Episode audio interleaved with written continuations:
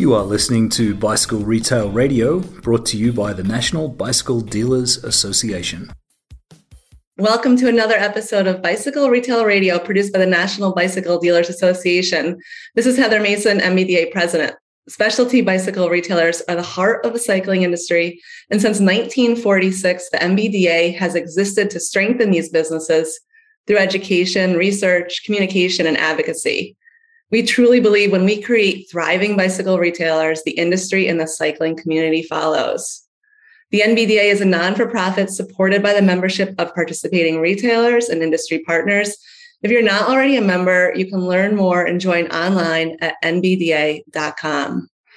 I'm really excited for today's guest, Matt Lyon. So, Matt is the president and CEO of HydraPak. He's worked in the outdoor industry for decades and serves as the board chair of the California Outdoor Recreation Partnership. In 2018, Polar Bottle, a US made Colorado based company, joined HydraPak, forming a partnership between two industry leaders and creating new ways to live out the Polar Bottle message. I'm a huge fan of Polar Bottle myself. Focused on the bike market and growth, a cyclist himself, Matt has refined the Polar Bottle line, expanded the US facility, focused on custom bottles, quick turnaround, and retailer flexibility. In this conversation, you'll listen as Matt and I dive into the history of the two companies, the US expansion, Polar Bottle brand, state of the industry, and future plans. There's a lot here. So without further ado, welcome Matt to Bicycle Retail Radio. Thank you for coming on the show. Well, thank you, Heather. Great to be here. I really appreciate the opportunity. It was so nice to catch up with you a few weeks ago and prep for our call. And like I usually do, I did some diving into your background and I would like to give our listeners just a firsthand version. So, starting there in the bio, I mentioned you're a cyclist yourself, starting at the core of what we do. How'd you get into the sport? Would you give us a little background? Are you a road mountain cyclist? Sure, sure. Well, the quick answer is roadie. but uh, yeah, I, my first real cycling experience was growing up in Minnesota. When I was in high school, I wanted to go do the Jim Klobuchar tour, which is kind of a big thing at that time in the in the 80s. Went down, saved up my money, went down to Penn Cyclery on Penn Avenue and bought my first chrome plated Schwinn Voyager, which was like that first big bike for, for me. And did the Jim Jim Klobuchar tour. That was great. And then kind of went off to college in New Jersey. I had a friend who was in on the cycling team and actually talked me into coming out and so my senior year there in college, I, rode on the cycling team, raced for Princeton. telling you, one season was all it took. I loved it. After college, I moved to LA, down to I Martin Imports in Beverly Hills, and bought my first Italian road bike. There, it was always eh, on the coast, kind of up in the Malibu hills. Great riding, loved it. Went to grad school in Palo Alto, and actually went out for the team. Rode for two years on the team there pretty cool. When I on the second year, the team won the national collegiate championship, so that was a big deal. My entire contribution was by being the treasurer, so I was not on the A squad, but it was still cool to be there. I got into mountain biking for a few years when I worked for Marin Mountain Bikes. I was there for about five years, but really, ever since then, it's just been road for me. Oh my god, I love how it like finds its way into our soul and it, it, just stays with us. I didn't ride in college, but I can imagine. And I love how you're like, I was there. Palo Alto is a beautiful area, Matt, right? Oh my God, you yeah. must love the roads around there. Oh, fantastic. And the first time you get like from Palo Alto riding over to the coast and down along the coast coming back, it's just, those are just epic rides. So did cycling, like your passion for the sport, fuel your passion to get into the industry? Like before HydraPak, which was I think 2001, what was your professional experience? Where were you in your life? Well, my first couple of jobs out of college, I was in investment banking and in private equity investment. So it was kind of financially oriented. So I kind of got a numbers bent. But I pretty quickly got turned towards sporting goods. I took a job with a athletic footwear company really enjoyed that whole consumer focus for product development and that kind of annual cycle of, of creating new things and just being able to add my own personal kind of intuitions and thoughts and feedback into my work i really got into that so i after grad school i, I did high tech snowshoes for a year. So I started off as a sales manager doing snowshoes. And then actually, right after that, I took the job at Marin Mountain Bikes. And, you know, cycling had been my thing before that. So that was a really interesting opportunity. I was there for five years. Yeah, I, I guess you could say at that point, I kind of knew I was going to be in the bike business or recreational products or sporting goods or something for my whole career because I just really enjoyed it. And I was Interbike, Taipei show, CABDA, you name it. I was into it all and knew it was my place. It's so enjoyable to work in an industry that you actually love. And it sounds like you're not just a cyclist. It sounds like are you I mean are you a runner and a hiker? And it sounds like you're pretty awesome adventure dude. I used to run, but that that kind of stopped. I had a herniated disc. That kind of ended my running career, but I still do a lot of backpacking and hiking and I've, you know, I've actually ramped up the backpacking the last few years to go along with the cycling. Yeah, those are those are the big events or big things that I do. Let's talk about HydraPak. HydraPak.com is the website, and it says California designed, and it points out humble beginnings in a garage. Is this an actual, like, is this your garage, Matt? Tell me what? Yeah, you know that was a that was the classic. You know the the, the founding story for HydraPak is that I had left Marin Mountain Bikes, decided I wanted to do it on my own nickel. I was kind of ready to to start out on my own, and that summer Bell Sports had put all of its brands up for sale, and they weren't kind of sure what they were going to sell, what they weren't. Came down to the end of the summer, they decided they were going to sell two brands: uh, Road Gear and HydraPak and road gear they sold to Yakima, and Yakima shut them down and basically threw away all the inventory. All they wanted was the the, the patent. Mm-hmm. The only other bidder for HydraPak was CamelBak, and they knew exa- that. And CamelBak was owned by the same company as Yakima at the time, so they knew exactly what was going to happen. So they decided that they didn't want to piss off the employees that much, so they sold it to me instead. We came to a deal on September 10th, 2001. So literally that was the day I committed every penny I had. Yeah, 9/11 I was at my lawyer's office in downtown San Francisco. We were kind of writing up the purchase agreement. We had a TV on on the end of the table. The twin towers were falling. They announced they evacuated the building, but I was just so focused on what I wanted to do. I was like, nope, I'm ready to work through it and my lawyer's getting paid, so he was happy to stay as well. and so, yeah, we we drafted the deal on 9/11.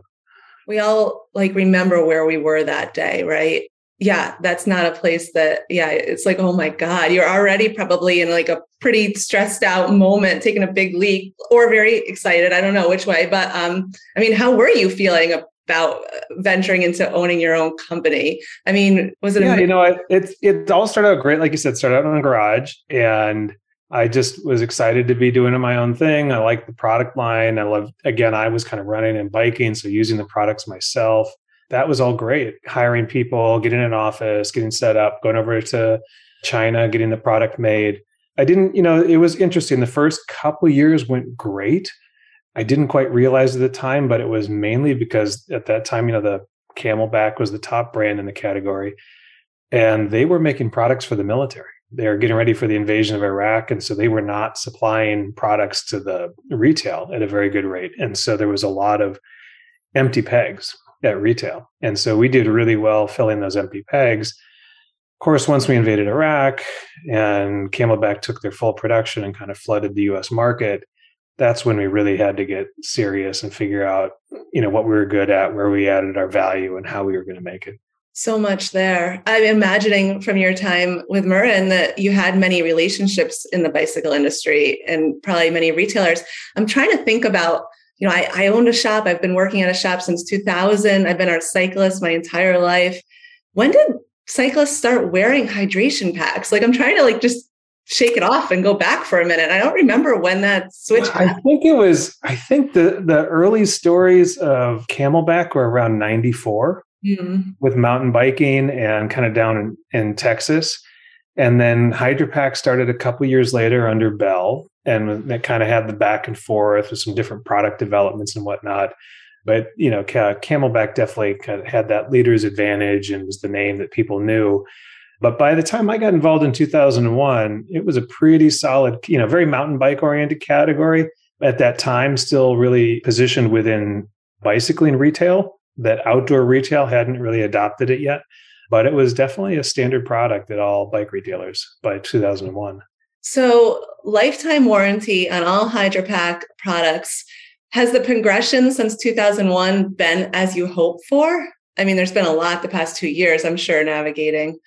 Yeah, you know, it's like it was interesting. Like I said, we had this moment where a couple of years in, realized that okay, this is these are competitive spaces. You have to know what you're good at. And I realized at that time that what I was good at was the engineering, if you will, the plumbing on a hydration pack. And when we were trying to compete with the whole backpacks, we definitely were the smaller brand. We had a tougher time. And so realized that there were a lot of bigger brands with very talented backpack designers who didn't know much about hydration and that we had an opportunity to partner up, that we could be the technical hydration side, they could be the kind of branded backpack soft good design side.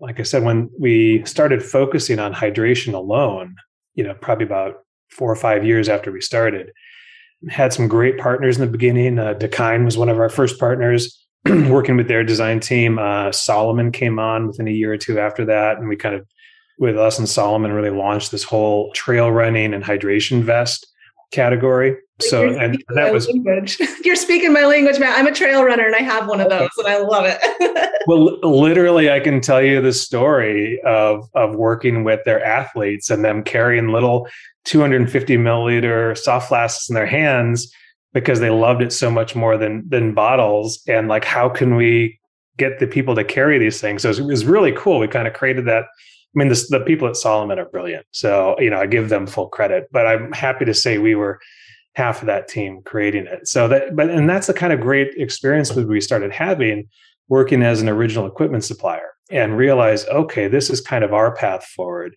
Maybe CamelBak was the, the brand name that people knew with the vertical integration but we can work with all these brands and create really interesting products for different categories, different athletes, not just kind of a one size fits all solution, and make sure that every athlete had their own special solution. And that's really where we kind of found, you know, that was how where it progressed for us. And, you know, I mean, today we work with over 70 brands. We make millions of reservoirs and soft flasks a year. You know, the majority of what we do make does go into other people's backpacks and hydration vests. But uh, yeah, so it's a, been a really interesting path for it. I'm very happy today where things are at, but you know, it's taken a while to get there. It's a 20 year road. It's really interesting to look at things like when you're in it and you're just simply working on one task, you don't always have the time to to be creative to allow yourself to think about what you're you know what opportunities are out there that you're not yet solving or having a solution for but in your case you know here you are making an incredible product, but also allowing yourself the time to say, what else can we do? How much further can we take this? And you have you have literally a diversity of products that really does fit every type of athlete. It's really awesome what you've done. Could you imagine at the time that in 2018 this opportunity would come around to purchase Colorado-based Polar Bottle? Yeah, it well, like if you if you back up and think about you know, I've, I've always been around athletes, different kind of solution stuff. I've always been a cyclist. So bicycle bottles, I mean, something I'm holding in my hand every week, right? So I had been thinking about it for a long time. we actually tried to launch some bottles ourselves at one point, but just kind of a crowded space and and didn't have a lot of retail strength, so it didn't work out. And I knew at that point that I really had to find someone that already had an established position. So I've been kind of lurking around this this corner of the world for a while. And it was, yeah, 2018, things just felt right. We had been on a, a really good streak with HydraPak, really started to expand our, our distribution. I, I talked to some folks at the show that summer, asked them about Polar Bottle, you know, how they were doing. I know they had had a couple of tough years that their patent expired. They lost their distribution in Dick's Sporting Goods, which was their top customer. And so I, I, just went over and talked to Judy Amabile, who's at the show. She's one of the the founders of of Polar Bottle, and she was working the booth that day. You know, I kind of just told her what I was thinking and asked her if that was something she'd be open to. And it was really clear within five minutes that we were both looking for the same thing, which is really funny because if so, Judy is now a state representative in Colorado. So hmm. she's a politician. Like immediately after we bought the company from them, she started putting together her election campaign and running for office. So, so she was also really ready to go do something else. Thank you, Matt. Thank you. it's not, you know, when you're thinking about transitioning out of something, though, it's that's gonna be a hard thing oh, after 25 years, right? Like this is your baby, and you have to make yeah. sure the fit is good. So serendipitous for both of you, I guess that would have been. Well, and you know, her husband was Robert Heiberger, who was the inventor of the bottle, and so it was a family mm-hmm. business through and through as well. So yeah, to, to step out after 25 years was a big deal. So they were based in Boulder, but in 2020, I believe you expanded into Longmont. Is that correct? Yeah. So when we bought the business, they had just signed a one year lease on the space. In signing it, they had told us we were prob- they're probably going to lose the space at the end of the year. So we kind of knew we had to move. This was fine for me. You know, it was to me, this was all about kind of a turnaround, about a revitalization of the brand, bringing a lot of fresh freshness to it. And so new space sounded good, you know, to get everyone excited. I, I, went around and talked to the staff, and it turned out about 75% of the people already lived in Longmont, about 10 miles up the road from Boulder, because Boulder is getting pretty expensive. And so businesses are starting to move out. But yeah, that just kind of it seemed obvious that we would move the business from Boulder to Longmont then, get a little lower rent and be close to where all the employees were. How many employees are there, Matt? In Longmont right now, we have 45 employees. So HydraPak overall is about 65. We have an office in, in Hong Kong with six people. We have an office in Oakland where we do a lot of our product support and where I'm based um, and where we started. But we've really expanded the most in Colorado.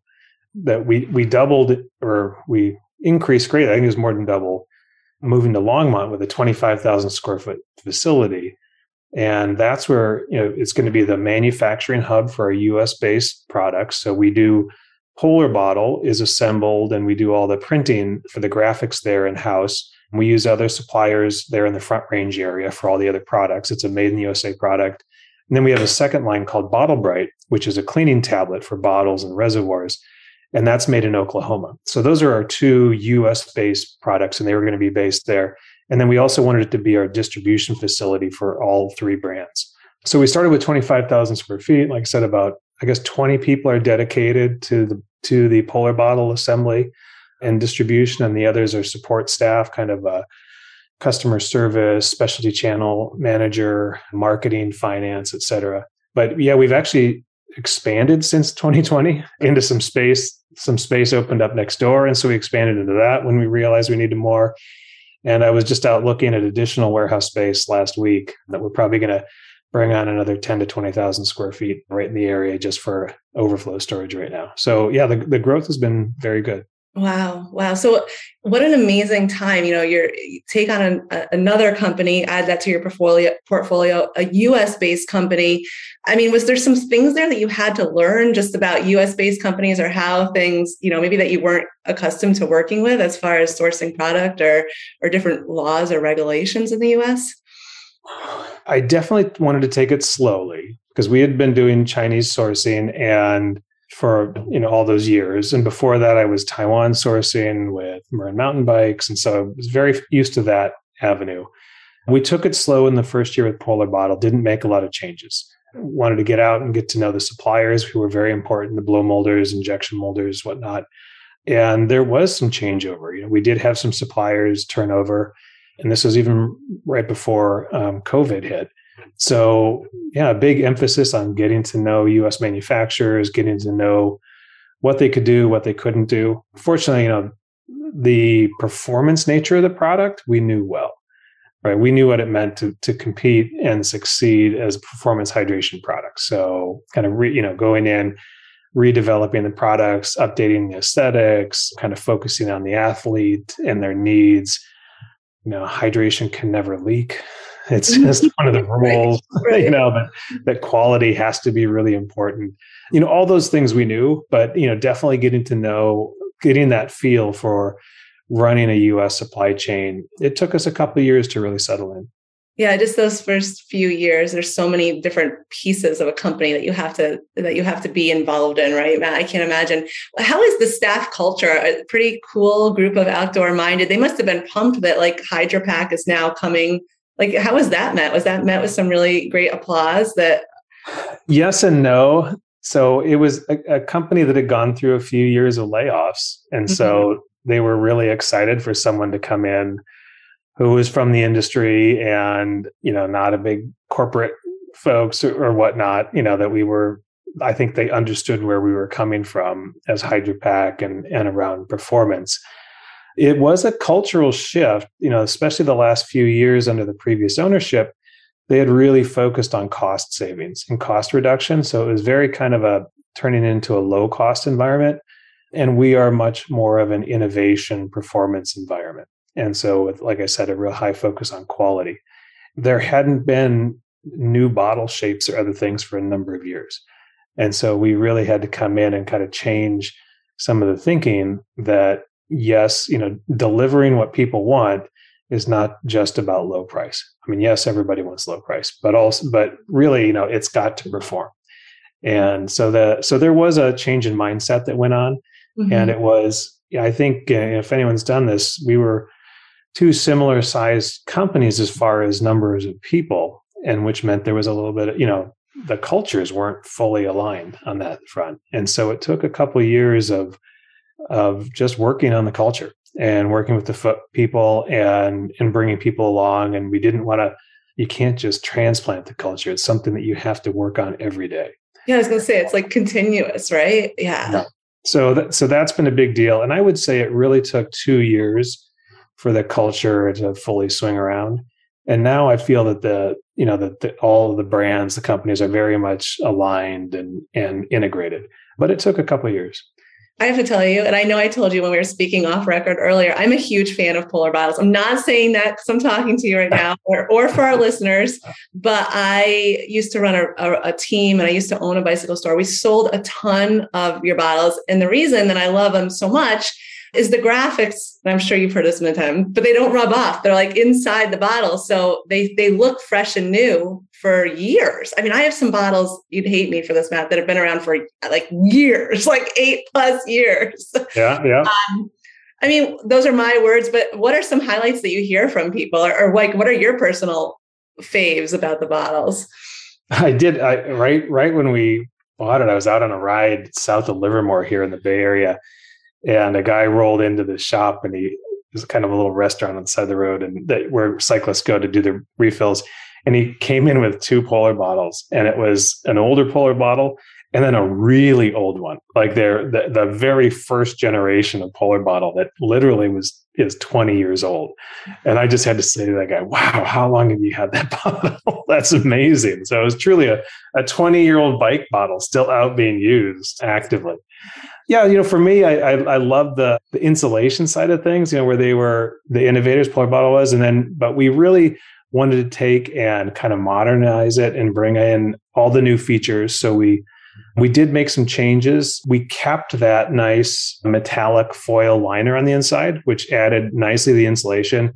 And I just love the way, as you mentioned, that it that you can print all the way on it, you know, top to bottom, beautiful graphics and then they stay protected the whole time. So, you know, what you've invested in as far as your look, your color, uh, your team graphics, it doesn't uh, scrape off over time. So we kept that.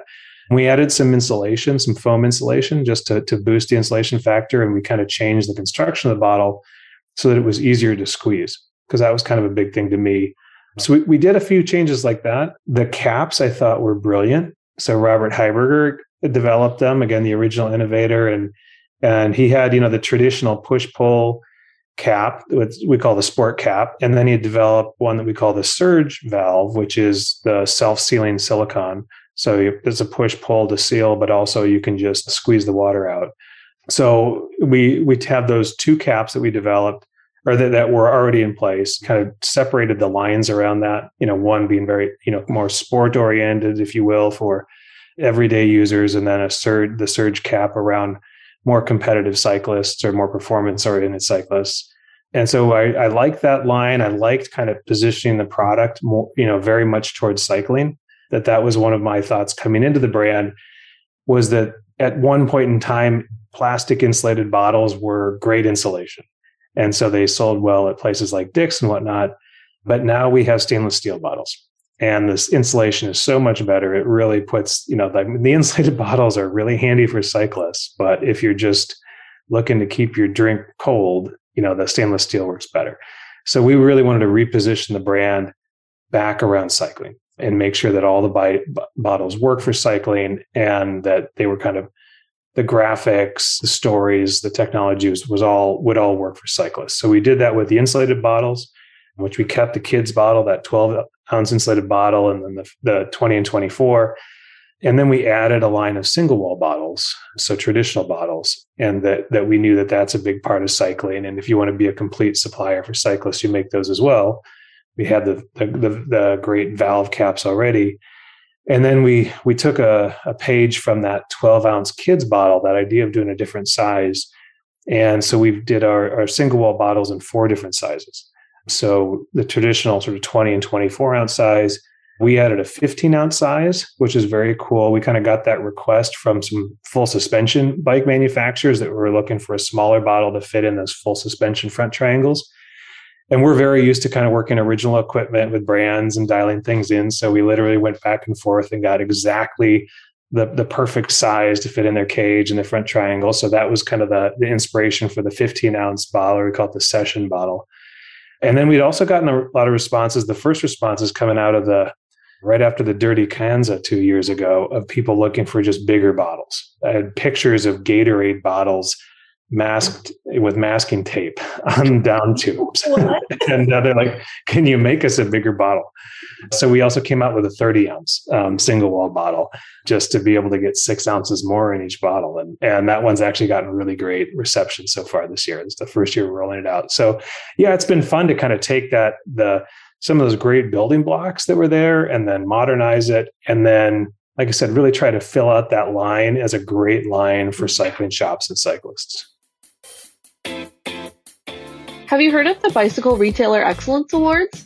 The NBDA's Bicycle Retailer Excellence Award, or BREA, celebrates diversity and excellence in bicycle retail. With a focus on inclusivity, the program unites retailers, suppliers, industry organizations, advocates, and consumers in identifying and highlighting exceptional bicycle stores across North America. Recipients will be acknowledged and awarded not only for their excellence in retail, but their integrity, inclusiveness, spirit, and commitment to grow ridership. In 2021, over 300 retailers took part in the program. In 2022, one of them should be you. Visit nbda.com slash BREA to sign up now. There's no cost to participate in the program, and all retailers will benefit from completing the revised application featuring highly analytical questions related to the why of your business. Winners will be announced in July 2022, and an exciting awards program will be held live in person at the Big Gear Show in August. The Bicycle Retailer Excellence Awards is supported by QBP U of Q Institute. Quality Bicycle Products, a certified B Corp, distributes hundreds of wholesale brands to thousands of independent retailers and offers a wide variety of educational programming and advocacy programs that strengthen bike communities.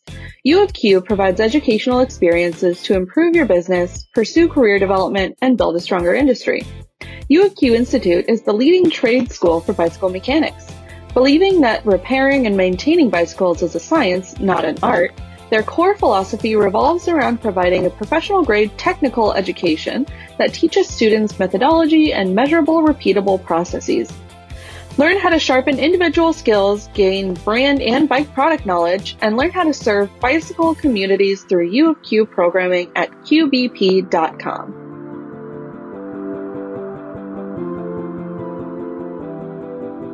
I love to hear that you really focused your efforts on dialing in the bicycle brand, you know, as a bicycle brand. Because if I think back to like 2000, I think you know retailers, some re- some bicycle retailers were like looking for that bottle that was like a dollar fifty, you know, dealer cost that they could give away with a bike purchase. But we're really like upselling, upscaling our water bottle option. I remember when I used to sell polar bottles at the store, I just told the customer, like, you, this will be the you don't need another water bottle. You have this one, like this water bottle is going to last you forever. And then the, the little graphics on the kids' bottles, oh my God, the kids would just go over, even if they weren't getting a bike. It was like, Mom, I want one of these bottles. So it's definitely, you can really get into selling water bottles with a nice display, but you have to invest space and effort into it. Mm-hmm. I mean, the bottles last forever, but what about the caps? Like, you know, how many times I've lost a cap? Do you sell replacement parts? And Yeah, absolutely. You know, we we sell we sell replacement caps on our website. They're quite popular. We do get it's probably our number one SKU on the website, which is great. Again, since the graphics don't wear, the best thing, you know, reduce, reuse, recycle, you know, keep on using that bottle. The valves are the first thing that wear out. So you put those things in the dishwasher after a couple seasons, they're going to start to lose their shape and you'll get a little bit of, of, of drips through them and whatnot. So it's easy to replace a cap. And so we do sell a lot of replacement caps. Our caps literally are work with the bottles going all the way back. And then our caps are interchangeable. So if you want to switch between a sport cap and a surge cap, you can go back and forth. We also have dust covers now for both caps. You know, people are concerned about dirt and about hygiene and whatnot. So we have dust cover for the the uh, surge valve called a muck cover, and then one for our sport valve called the clean cover. And you can add a dust cover at any time as well. So they're all interchangeable. They can go back and forth, and it's a great way to kind of add a new life to your bottle. Uh, you know, by changing the cap or adding a, a dust cover and using it in a little different manner. I love that. I didn't even know about the covers. That's super cool. Okay, so let's dive into how you are working with retailers. I know the bottles are, I think they're on QBP and JBI. Do you also have a B2B? Can retailers work with you guys directly or? The pandemic was a great time for distributors one stop shop for for uh, for the retailers. And QBP and JBI were the, our our largest two distributors over the last two years. So we do have a full line with them and with other distributors as well. We are excited. We just launched a B two B site at at the beginning of this year. It's on the Elastic platform, so some retailers will be familiar with it from other brands.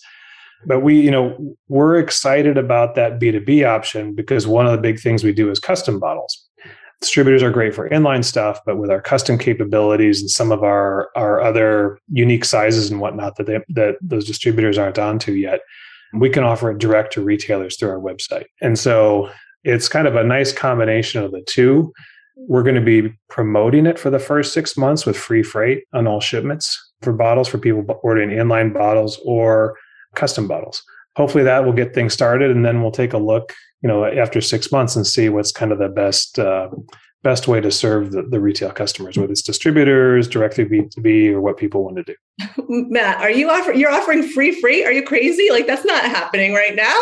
What, are you doing? Right. Yeah this is this is the time of, of no discounts right?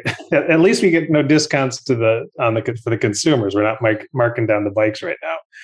But yeah, no, we we definitely want to get things rolling on it. And the uh, that we we don't you know one of the ways that we're different from some of our competitors is we don't have a big field sales force. So we don't have a lot of reps out in the field. Our business has grown kind of original equipment. Um, we have sold to distributors but we want to make that outreach directly to retailers and we want to work more. And we think we've got some great products again that don't work by going through the distributors you know things like the custom products. And so we really want to forge those relationships, but they're going to be direct relationships. They're not necessarily, we do have some good, a few places where we have good reps, but it's not, certainly doesn't cover even half of the dealers in the country. So, so retailer wanted to have their logo or a custom bottle done, they would just like send your staff, like your team, their logo, and then you guys will work the artwork up, or what's that process look like? Yeah, really just calling our, our number or or sending an email to info at hydrapak.com to get things started. I'm just saying you're interested in customs. Or someone from our customer service team will reach out and walk you through the process, just kind of try to figure out the what product, what sizes, quantities, whatnot. And then we so the the graphics, especially for an insulated bottle, is a little more complicated than just throwing a logo on it because we really, you know, you end up decorating the entire bottle. So we usually come up with a theme as well as a logo.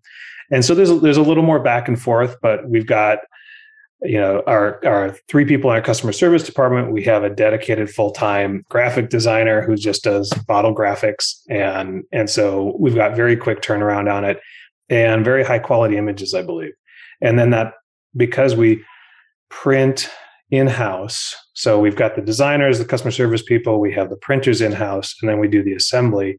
From start to finish, it's about two weeks for a custom insulated bottle order right now. Oh, that's awesome. And that's right now. So even given all the inventory issues going on because you're US based, I'm assuming is you have you have good inventory.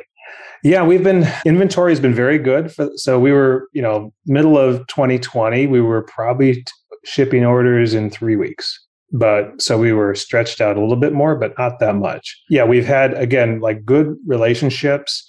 All the all of our components are coming from Missouri, Colorado. I guess we've got some coming from Wisconsin, but it's all been you know local, a much shorter supply chain. A big thing that we did you know, we were fortunate. We we you know, I told you about those all those changes we did to the product line. We launched that in the beginning of 2020. So we started the pandemic with this fully new product line. The other thing we did is we made a kind of again a change of mindset from where the company used to be. We said that we were going to ship all orders within 2 days. And this was kind of a big change from where we'd been. It was a manufacturing based environment before. And I said, no, we, we're a customer based environment. We're going to turn around all orders within two days and we're going to ship all custom orders within two weeks. And so that we did that change at the beginning of 2020. In order to do to kind of hit that two day commitment, we had to put about 100,000 bottles in stock. So we kind of did a production ramp, built up our inventory to that level. And then now our manufacturing just replenishes the inventory as it gets pulled down. And our, our weekly capacity, we increased to about 25,000 bottles a week on the insulated side. So that actually has it's we did that in the beginning of 2020. So it's served us very well. It's kind of established a new service level for us with our our retailers about how quickly we'll turn things around, and really is you know I, I think has made our our custom insulated bottle the uh, the benchmark in the industry. That's a huge transition, you know, switching to to really say, okay, within two days, within two weeks, customer focused, it's a huge thing to get the whole culture of your team behind it and to you know first getting yourself prepared for it so you can do it um, but as you're saying really paid off huh matt? Well i was expecting to do a whole lot of advertising in 2020 right. Had all this new stuff all these new investments and we were going to have to shout about it and get people to notice. Well you know the huge vacuum that that the pandemic created as far as bike products we figured we probably had new products in a thousand different retailers um, by the end of that year. And we, I, I, don't know how much we would have had, had to pay to try to do that if it weren't for all the demand. And then the fact that we had supply when our competitors didn't. So, you know, really uh, thankful actually for how it turned out for, for being able to kind of have that to relaunch the brand and, and get the new products and refresh products in so many people's hands so quickly. And Matt, have you retained a lot of these retailers that came on board and you know had just they've found success with you and you've continued to sell to them? You know, yes and no. I, mean, I think a lot of those retailers were through distributors to mm-hmm. start. So we we would hear about them all over, but we didn't necessarily sell directly to the retailers ourselves. The ones that we did custom products for, we did. And so we've definitely retained those. And our distributor business is still solid. It's not quite what it was in 2020, but like I said, with the new B2B effort, we're really trying to make sure that we connect much more with, you know, directly with retailers so they know about us. And and we understand some people want to buy through their bikes through or their bottles through distributors. That's fine. Uh, we work with the distributors. Others want to work direct, and, and again, I think we've we've got some some interesting things that we can that only really sell it directly, like the custom programs. So you know, we think both will be out there we definitely are working with more retailers now than in the past directly, but it's not not at the thousand dealer level. It's just so nice to have the support of a brand, like to be able to pick up the phone and call someone or email someone on the team and ask a question or or place an order quickly. This this one might catch you off guard. I always found that displaying water bottles in the store for sale was was a challenge. Like I know Polar Bottle used to have this stand up display where the bottles yeah. went into. It was pretty cool. Any advice for retailers that are looking to increase their water bottle sales? Any display or sales techniques? Well, I think people do a much better job selling bottles now than they used to. Like you said, it used to be five bucks in a garbage bin, and that, that was the retail display. So now, you know, bottles are presented, people can see the features and colors. And so we're selling products. We're not just kind of trying to give them away. And so I think that's great. You know, everybody knows that people like to match their their bottles to their kit colors or their frame colors. And so putting them, you know, near the cash wrap as a as that kind of impulse purchase is a great way to get sales up and to be able to to, to uh, display the different colors. I've seen a couple interesting things recently. One is I've seen more bottles displayed with clothing. Hmm. So, especially kind of with that color coordinated, um, like if you think of a four way that's got some different um, kit on it, you know, people putting bottles on the top that match the color of the clothing that's on those racks. Um, so I've seen a little bit on that way, just that kind of matching. I've also seen more people start to use the uh, the peg hangers and hang the bottles rather than just standing them on the shelf. You know, it has the advantage of people can kind of look visually and see more colors and sizes all at once, uh, as opposed to kind of seeing uh, the depth of, of products standing on a shelf. And then you have the benefit that the bottles don't fall over when they're hanging. And that, that's something that if if, if uh, retailer is interested in doing using hangers rather than just standing them on the shelf, we do make a, a plastic hanger that snaps over the valve and allows people to, to hang on pegs. Um, we don't provide it standard with the bottles, but if you make the request when you order it, if you're buying from us directly, you make the request, we'll throw in uh, two dozen, you know, for free with two dozen bottles.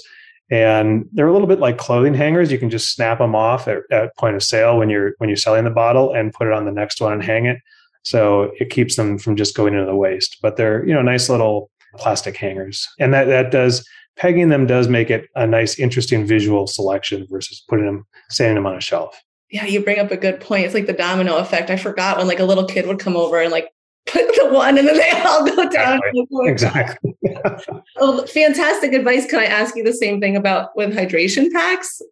So hydration packs are a little different. There we find the biggest issue is that, you know, the hydration packs come all nice and complete and packed packed together and people just want to hang them up on the wall. But when consumers are shopping the hydration system, is actually a really big part of the sale.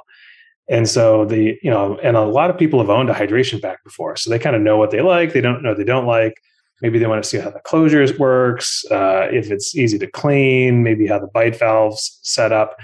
And so they'll pull that that backpack down and start unzipping every zipper and dig the, the reservoir out, try to check out what's going on. And then if you know, they'll just put it, they'll just stick it back up on the wall and it looks like a jumbled mess. And so, you know, we found uh, kind of a best practice is to take a, a loose reservoir, um, that's not in its packaging, and just put it next to the hydration packs. And so that somebody can see the pack and then they can also play with the hydration system without trying to disassemble everything. And it kind of gives people the information they need to make the purchase without having to, to go through and, and dig through it all themselves. And it keeps the display looking nice for the next person. So we I, we would laugh sometimes when you come to the uh, the backpack display and all the tubes are hanging down towards the floor because they've all been unas- disassembled and, and whatnot. And I would call always call it the spaghetti display. Yeah, that is such an important point because yeah, it's like you don't want to even you know I'm thinking of myself. I don't want to ruin the display, but I want to look at what the bladder looks like, and it's hard to get out without like taking it all apart. So yeah, absolutely. Uh, Excellent. So Excellent tip. Okay, so you mentioned a couple times that you know a U.S. made product, U.S. made product. That's huge, right? Polar bottle. Do you feel that for retailers that highlighting that is a good thing when it comes to motivation for consumer purchases? Well, I would say made in the USA is never a negative. Yeah. Um, for people to, to say it's made in the USA, that's that's a positive. But I also don't think it sells the product. I think people come in looking for a solution for their needs. You know, some I need a new water bottle. I need a black one to go with my black bike. I want something that's easier to clean. Whatever the the the need they have is still the need. And so made in USA doesn't satisfy their need. It's a I'd say it's a nice to have, not a have to have. And so you really have to to solve their satisfy their needs first, showing them the right color, showing them, you know, the right functionality in the bottle, the right size and then maybe made in the USA is a swing factor at the end. If there's two bottles that satisfy the same need, then USA might be, you know, preferable to not made in the USA. But I, I find it's almost never the first factor. Yeah. I'm just thinking so much right now that when it is a great opportunity for your sales team to be suggestive sellers and, you know, talk about the features and benefits of the bottle, but also a great time just to talk about how you keep your bottle clean, you know, and how you mm-hmm. make sure that your bottle will last over the years. You talked about sustainability. Are you are polar bottles friendly for the environment? Are you able to recycle some of the products and and how are you taking a role in that? You know, when when as sustainability has increased over the uh, in importance over the years, and people have asked more and more about it, we had to take a look at ourselves. We make all plastic products. So, you know, where are we going to stand on this? And so for me, it was really important that we be at the forefront of this movement, that we use plastic for a reason. We use plastic because it's lighter weight, because it has better performance features, and because it lasts a long time. You know, we we don't we didn't want to move away from using plastic, so we really had to embrace all the ways to be sustainable around it, if you will. You know, again, reduce, reuse, recycle. We changed all of our plastic our packaging to readily recyclable packaging. So that's something we could alter. We kind of moved away from any sec on those things and moved to cardboard. We've taken any recycled materials that we can use and we've started incorporate incorporating them. So our Recon uh, Tritan water bottle is made out of the 50% recycled material, renew material that in both the bottle and the cap.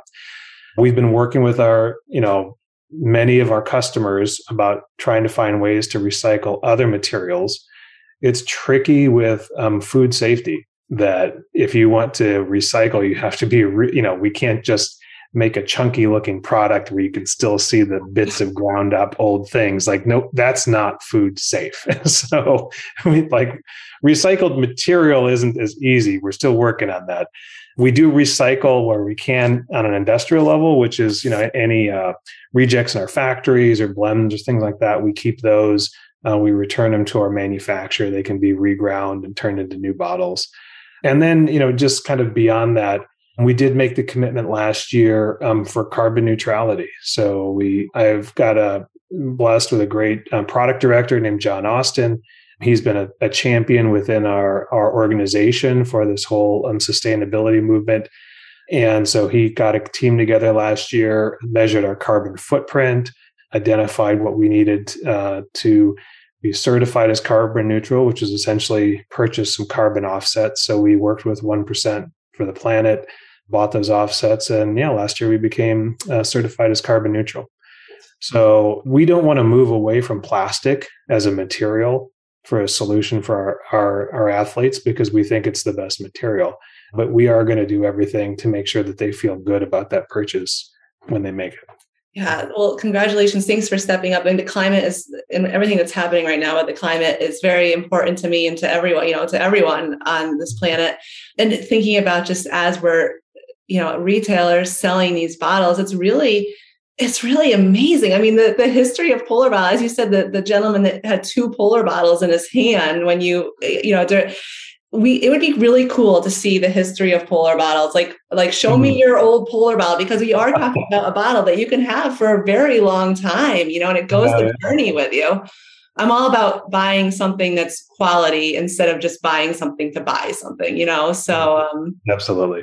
So, all right, Matt, it's been crazy the past two years. There's a lot, you know, our, our, our industry has seen a lot of changes. We are going to continue to see a lot of changes.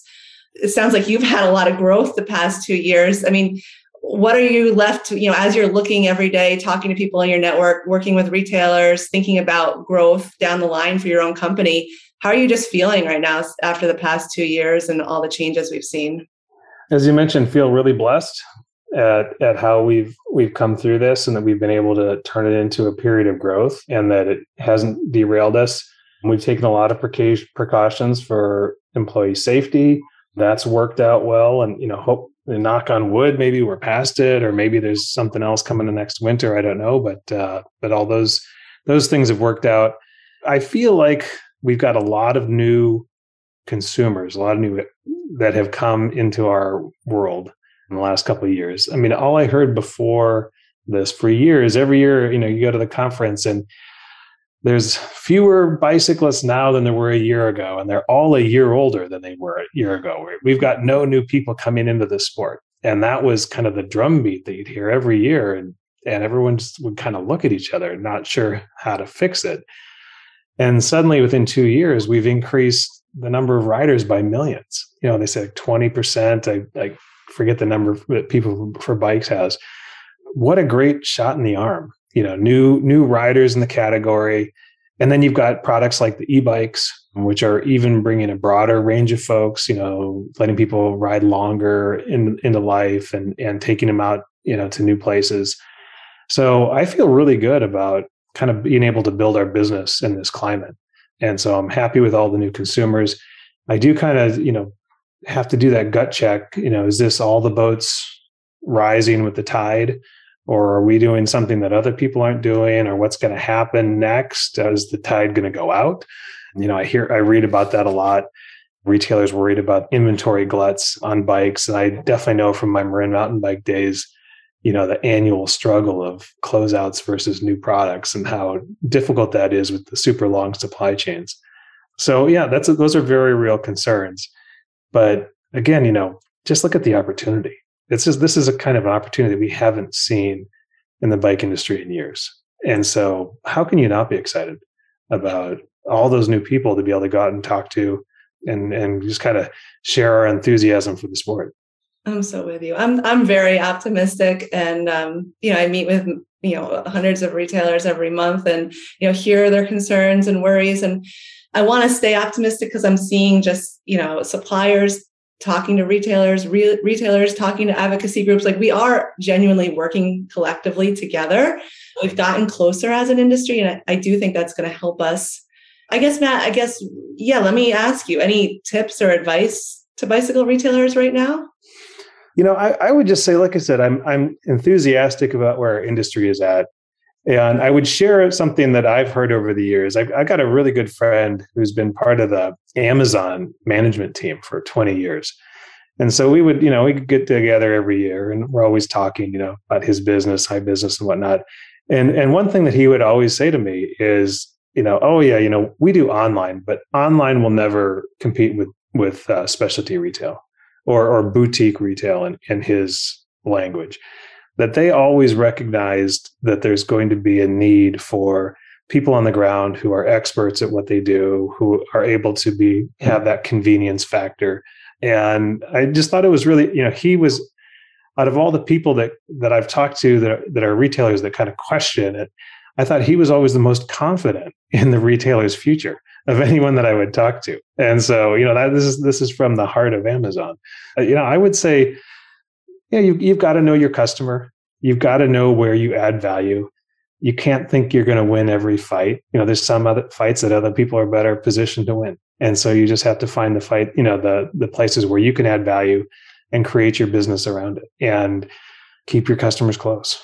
So I, I know those are are tried and truisms about specialty retail but I, I, I I don't see that changing. You know, yes, some things will move online, some things already have, but overall, there's going to always be a solid place for specialty retail, and so have confidence. You know, just make sure you you execute. Execute local execution is everything. Yeah, there's so much you can do right in your local community if you just hunker down and focus on what you do best. I'm with you on that. I have goosebumps right now, actually, um, because I think the future for specialty retailers is is quite grand. Actually, what about the future for you? Like a HydraPak, Polar Bottle, anything you can share without, you know, giving too much secret away? Boy, let's see. What do we got on the on deck? Um, I mean, we've been doing this for 20 years. We're focused on athletes, focused on performance. I, I believe our success in the future is to stay focused. So I would say the things you'll see from us are, are like things you've seen in the past. This year, we've you know we've got new lineups coming up for 2023. A big new change to the reservoir lineup, kind of revamping that both for ourselves and what we're offering to our OE customers. So that'll be exciting. Some increases in our, our water storage line, kind of our backcountry water storage, which has been hugely successful the last few years. But also, you're going to see us out at a lot more events this year.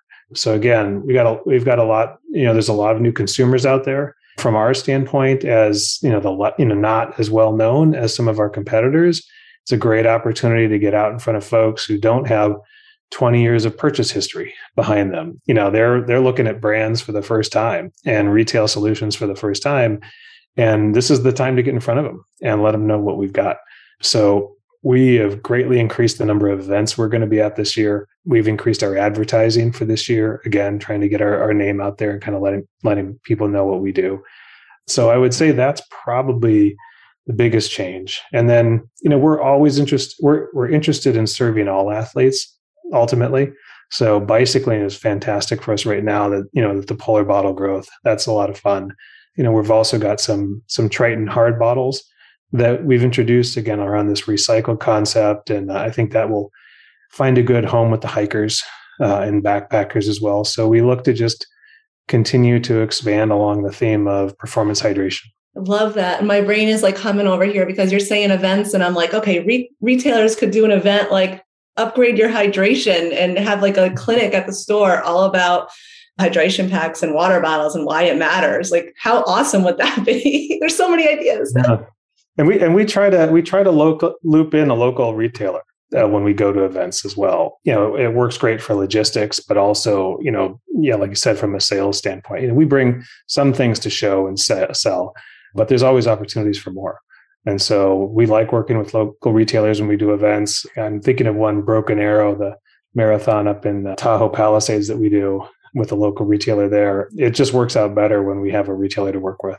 So yeah, they're, I think, uh, I also think attendance is going to be up at events this year. A lot of new folks who you know, have got the bike out of the garage, have got the running shoes on, they're ready to do their first 10K, they're ready to do their first charity ride. I think there's going to be a lot of new folks out.